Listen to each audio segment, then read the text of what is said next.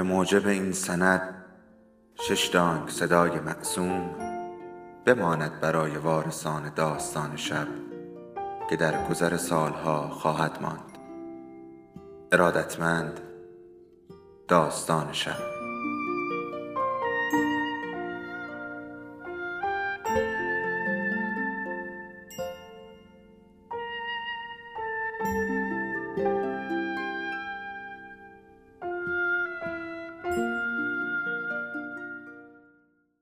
یکی بود یکی نبود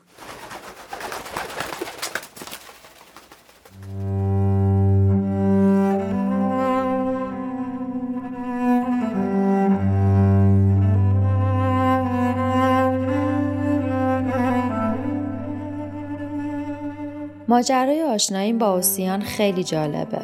ما سر یک کلاهگیس با هم آشنا شدیم. تو هتل نشسته بودم که مسئول ستون زنان روزنامه هنگ کنگ استاندارد تلفن زد تا به قول خودش درباره روزنامه نگاری بزرگ که درباره زنای جهان مطلب می نویسه گزارش تهیه کنه. تعجب کردم چون فکر نمی کردم یه روزنامه نگار تقریبا خوب بتونه موضوع اصلی یه ستون خوب توی یه روزنامه خوب باشه. بعدا که رفتم ژاپن فهمیدم این جور مقاله ها تو خاور دور موضوع روزه و خواننده های زیادی داره. واسه همین بهش جواب مثبت دادم و قرار شد با عکاس روزنامه واسه دیدنم بیاد هتل. تا من رو دید بدون مقدمه ازم پرسید زنای کدوم یکی از کشورهایی که دیدم رو بیشتر پسندیدم.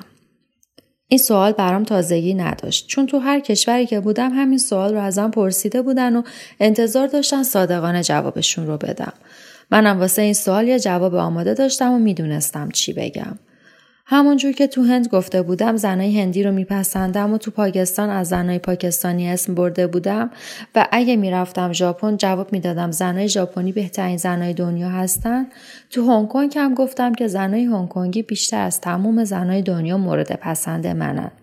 مسئول ستون زنان روزنامه از جواب کیفور شد و همین باعث شد بره سراغ سوالای مزخرف دیگه. چند سالتونه؟ روزی چند تا نخ سیگار می‌کشین؟ روزی چند تا کلمه می نویسین یا تایپ می کنین؟ از یه طرف این خبرنگار سمج و از طرف دیگه هوای گرم داشت من رو کلافه می کرد. کلاهگیسی هم که واسه قایم کردن موهای چربم روی سرم گذاشته بودم دم به دم سنگینتر به نظر می اومد و بیشتر سرم رو فشار می‌داد. آخر خسته شدم و همونطور که جواب سوالش رو می‌دادم کلاهگیس رو از سرم برداشتم و تو کشوی میز انداختم که یهو نور فلاش عکاس روزنامه کورم کرد و مسئول ستون زنان از جا بلند شد و با تعجب پرسید این چیه؟ یه کلاهگیس شما که خودتون مو دارین چرا کلاهگیس سرتون گذاشتین؟ از کلاهگیس خوشم میاد چون مو رو تمیز و مرتب نشون میده. باورم نمیشه. فردای اون روز همون حس خودخواهی که تو تمام آدمای احمق وجود داره وادارم کرد یه روزنامه هنگ کنگ استاندارد رو بخرم و عکسای با کلاهگیس و بی کلاهگیس خودم رو تماشا کنم. یه چهارم صفحه مقاله‌ای بود با اسم دهن پرکن اوریانا موجودی استثنایی. با یه غرور مسخره مشغول خوندن مقاله شدم تا ببینم چه چیزی از حرفای من براشون استثنایی بوده. اما فهمیدم که موضوع استثنایی کلاهگیسم بوده نه حرفم. تو مقاله نوشته بود اوریانا برای طفره رفتن از شستن موهاش کاری که واقعا ازش نفرت داشتم. از کلاهگیس استفاده می‌کنه. راستش رو بخواین اگه روزنامه نگار خوبی بودم به این مزخرفات اعتنا نمی کردم و از اینکه چیزای چرن دربارم بنویسن ناراحت نمی شدم. اما چون یه خبرنگار درست حسابی نبودم کلافه شدم و به منشی مدیر روزنامه زنگ زدم و داد و بیداد راه انداختم که باید مدیر رو ببینم و تو خود روزنامه واسه نوشتن این مزخرفات حسابش رو برسم.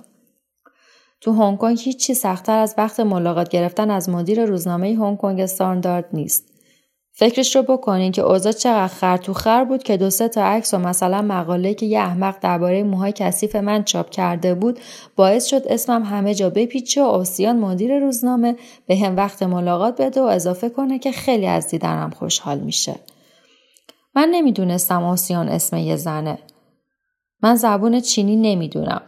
واسه همین رفتم آرایشگاه و با قشنگترین مدل موی مشرق زمین رو کلم رفتم دیدنش.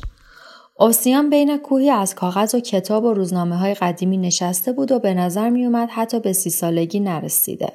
تن لاغرش را توی چونگسام پنهون کرده بود و صورتش مثل صورت زنایی که تو کتابخونه کمونیستا دیده بودم جدی به نظر می اومد. بیشتر مثل یه دختر ترشیده ناامید بود و وقتی با تلفن حرف می‌زد زنگ صداش مثل جیک جیک یه جوجه می‌شد. ولی اونقدر با قدرت امر و نهی می‌کرد که یه دفعه دلیل اصلی اومدنم به اونجا یادم رفت و جای قر زدن درباره اون مقاله تصمیم گرفتم باهاش مصاحبه کنم. اوسیان برام گفت از اینکه یه زنم و پنجاه نفر زیر دستم کار می‌کنن احساس ناراحتی نمی‌کنم. وقتی پدرم اوبونهات که بهش می‌گفتن ببر بزرگ فوت کرد این روزنامه عظیم به من ارث رسید و وحشت زدم کرد. اول واسه خوندن درس روزنامه نگاری رفتم آمریکا و شیش ماه تو نیویورک درس خوندم. بعدش رفتم آلمان و شیش ماه تو مونیخ روی انواع جور و جور ماشینای چاپ تحقیق کردم و آخرین مدل ماشین چاپ رو از اونجا خریدم. وقتی مطمئن شدم قدرت اداره کردن روزنامه دارم برگشتم هنگ کنگ. کار کردن همیشه سخته اما من نمی‌تونم بدون کار کردن زنده بمونم. من از اون دست بولارا نیستم که وقتشون رو تلف می‌کنن. دلم می‌خواد به درد جامعه بخورم. درسته زنای زیادی تو روزنامه من کار می‌کنن. گذشت اون دوره ای که کنفوسیوس می‌گفت نادونی تو زن و نشونه دانشه.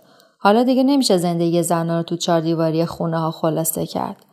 بعدش ازم پرسید میل دارید با مادر و دخترم که قراره یه روز وارث روزنامه بشه آشنا بشین؟ فردای اون روز رفتم خونه اون که یکی از شیکترین خونه های هنگ کنگ بود. تمام در خونه نقره شده بود و دیواراش از یشم سبز بودن. پدرش که همون جناب ببر بزرگ باشه این خونه رو به سبک چینی ساخته بود. تان کیکی مادر والا مقام خانواده وسط سالن کنار نوه کوچیکش که شلوار جین و بولیز چهارخونه تنش بود منتظر ما بودن. پاهای مادر بزرگ کوچیک به نظر می اومدن و به گمونم یه طراح بزرگ پول زیادی گرفته بود تا کفشاش رو جوری طراحی کنه که معمولی به نظر بیان. اونم به جای راه رفتن تقریبا میپرید و پاهای اوسیان که سایزشون سی و هفت بود کنار پاهای اون خیلی بزرگ به نظر می اومدن. با این همه تا میدیدیش میفهمیدی صاحب اصلی خونه و نگهبان رسم و رسوم خانوادگیه. هر چی می‌گفت آسیان و دخترش سرشون رو به نشونه تایید تکون می‌دادن. وقتی خونه رو نشونم می‌دادن با تعجب دیدم که آسیان مهمترین زن هنگ کنگ تو اتاق مادرش میخوابه تا اون بتونه وقت خواب اخلاق و رفتار و حتی تلفن‌های شبونش رو کنترل کنه. ازش پرسیدم تا حالا به تنها زندگی کردن یا خوابیدن توی اتاق مخصوص خودت فکر کردی؟ آه نه به نظرتون این کار درستیه؟ وقت رفتن بود. از اتاق نوه خانواده صدای موسیقی پاپ بلند بود. آسیان گفت که دوست داره من رو با ماشینش به هتلم برسونه. هوا خوش بود و یه نسیم خنک صورتمون رو نوازش می‌کرد. به هم گفت می‌خوام یه طرح کلی واسه گسترش دادن روزنامه پیاده کنم. باید تیراژ رو تا چند سال دیگه به سه برابر بیشتر از اینی که هست برسونم. شاید کارمندای زن تازه استخدام کردم. زنها از مردا باهوشترن. بهش گفتم چرا جای این کار ازدواج نمی کنی؟ جواب داد وقتش رو ندارم. تو هنگ کنگ مردا خیلی قدیمی فکر می‌کنن و دوست دارن زنشون تو خونه بمونه و جز شوهرش به هیچی فکر نکنه. کمونیستای چین تو این مورد خیلی از ما جلوترن. وقتشون رو با عشق و عاشقی تلف نمی‌کنن. عشق سرگرمی آدمای تنبله. نه ممنون. من سیگار نمی‌کشم.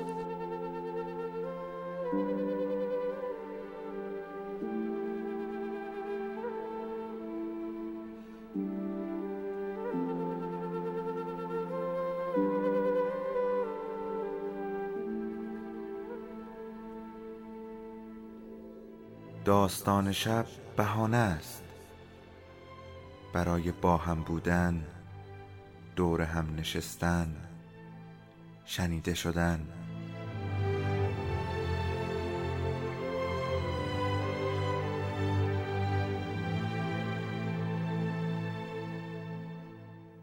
صدای افسانه ها رو میشنویم.